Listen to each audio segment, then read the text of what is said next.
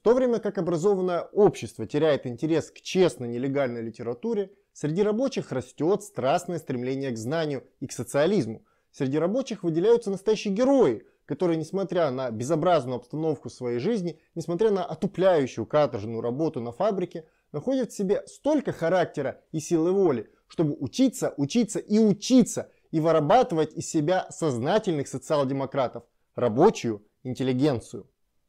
На дворе 21 век. Новые проблемы, новые противоречия актуального мира. Тут и там бунты, забастовки, погромы, Майдан, новые законы, реформы и изменения Конституции. Мир ежедневно меняется и переносит все новые и новые явления. Но как со всем этим разобраться? А когда разберешься, то что со всем этим знанием делать марксисту? В этом ролике мы постараемся дать на это ответ.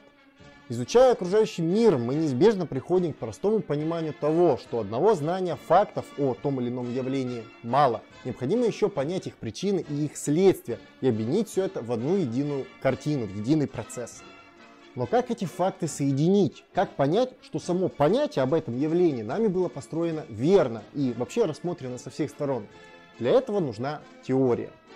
Приступая к практике, а именно прежде всего работе с людьми, с рабочими, к анализу ситуации в окружении, да и в целом в мире, человек приходит уже со сложенным, сформированным в нем категориальным терминологическим аппаратом. Проще говоря, изучая одно и то же явление, люди могут видеть его по-разному. Но почему? Потому что эти люди имеют разный уровень владения и понимания категорий, которые являются частью общей теории. Так, изучая химическую реакцию, люди, владеющие знанием химии и люди, не владеющие им, поймут один и тот же объективный процесс по-разному. Тот, кто химик, увидит реакцию нейтрализации, а простой человек лишь бурное появление пены. А что если говорить про более сложные общественные явления? Кризисы, забастовки, новая конституция. Как тут разобраться, как понять причины и закономерности этих процессов? На помощь приходит марксизм. Марксизм как наука – это система философских, экономических и социально-политических взглядов, соединенная в единое целое, в единый монолит знания. Именно марксизм как наука, как система дает возможность последовательно и точно определить закономерности, причины и следствия общественных явлений, дает возможность соединить известные факты в одну единую цельную картину. Но как и где научиться марксизму, где получить, а главное применить это знание? В марксистском кружке. Марксистские кружки дело далеко не новое, они появились и существовали еще во времена классиков.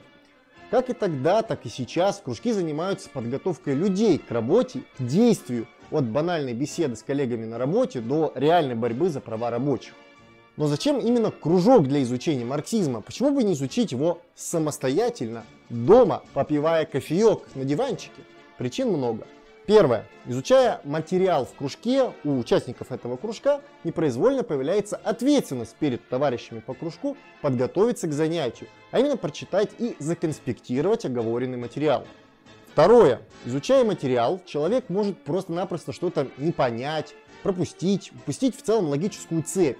При обсуждении же на самом кружке, при обговаривании материала с участниками кружка, этот недостаток нивелируется. Отсюда же вытекает третья причина. В кружке можно подискутировать, можно укрепить свои знания посредством обговаривания их с другими членами кружка. Именно так, собственно, и можно обнаружить брешь в своих знаниях. Четвертая причина – это возможность кому-то объяснить то, что вы поняли. Лишь через донесение до других вы можете понять, действительно ли вы поняли, или просто себя убеждаете в том, что вроде бы как все понятно. Это как в том анекдоте. Раз студенту объяснил, два студенту объяснил, сам уже понял, а студент еще не понимает. И, наконец, пятая причина – это стать частью коллектива марксистов. Марксизм – это не одна теория, это руководство к действию. Смотреть видосики на ютубе, голосовать за, господи упаси, КПРФ, лайкать мимасики в пабликах про Сталина, там, Ленина и прочее – это, конечно, классно, но это не действие. Марксистский коллектив – это прежде всего практика. Практика в изучении теории, практика в профсоюзной деятельности, практика в донесении марксизма до обычных людей, до масс. Диванный марксизм уже давно не в почете, и называть себя коммунистом может лишь тот, кто работает на благо рабочего движения. Еще Ленин на втором съезде отставил именно такую позицию. А сама работа с рабочим движением, с рабочими, может вестись по разным фронтам. Тот же кружок – это тоже форма практики, форма подготовки человека, форма создания основания для появления коммуниста. А вот к чему захочет приложить руку выходец из такого кружка, это уже на его совести. Но как вообще происходит занятие на наших кружках и сколько на это нужно времени? Начнем с простого. Каждый кружок идет по определенной программе, по определенному курсу работ. Курс предназначен для освоения определенного направления в марксизме, будь то общий курс, так называемый вводный, или более сложные курсы по философии, формальной логике, политэкономии, стмату, ораторскому искусству, журналистике или профсоюзной деятельности. Сам кружок выбирает тот курс, который они будут проходить, после, разумеется, пройденного хотя бы вводного, и заниматься в ту область, в которой кружку будет интереснее, в которой они видят интерес и прежде всего необходимость. В самом же кружке есть несколько должностей, которых должен побывать и которым должен научиться каждый участник кружка. Первая и основная – это куратор кружка. В его обязанности входит собрать и организовать кружок. Одна из функций куратора – это участвовать в созвонах и конференциях координации кружков, где обсуждаются актуальные новости, обсуждаются инициативы из разных кружков и собирается важная информация для кружков и в целом левого движения. Так куратором на занятии должен побывать каждый. Но как кружку научиться кураторству с нуля, если до этого не было никакого опыта? Для этого в кружок из новичков добавляется активист из старых кружков, который уже прошел этот материал и который может передать знания о том, как быть куратором. Этот активист будет куратором на протяжении первых нескольких занятий, которые являются вводными, и подробно должен объяснить, как ведется само занятие и показать пример. Также в его задачах стоит теоретическая помощь на протяжении всего курса.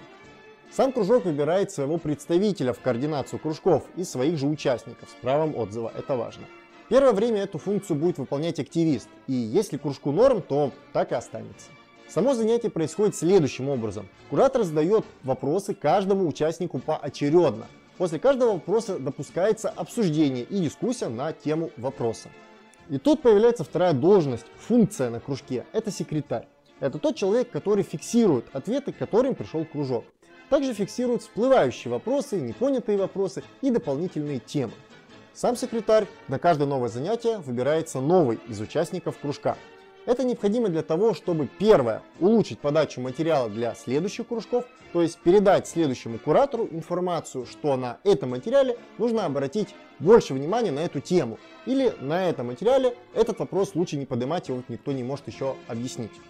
Второе – это общий, помимо личных, конспект кружка, ибо кружковцы могут не все конспектировать, а тут будет собрана вся информация об ответах и всегда можно, если что, к ней вернуться и подсмотреть, если что-то забыли.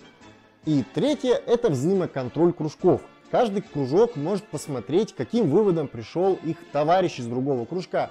И если что, помочь, ответив на те вопросы, на которые ответы не были даны, или поправить в возможных ошибках, или банально самому узнать что-то новое, если там были даны корректные формулировки. Сам курс обучения считается пройденным лишь тогда, когда кружковец написал статью на любую тему по этому курсу на 2-3 страницы Word 11 калибре. Последнее занятие любого курса – это взаимная проверка статей каждого участника кружка. Теперь, что касается времени. Сколько вообще времени идет кружок и сколько необходимо выделять времени в неделю на то, чтобы заниматься в кружке.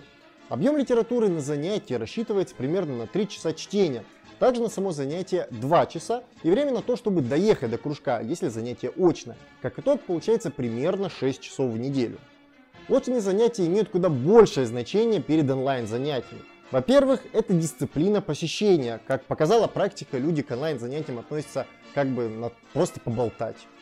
И мало того, что просто поболтать, так люди еще и во время занятий могут пойти, например, на кухню, делать там бутер себе, мыть посуду, гладить кота, душить питона – да и много чего еще, что отвлекает от занятий марксизмом.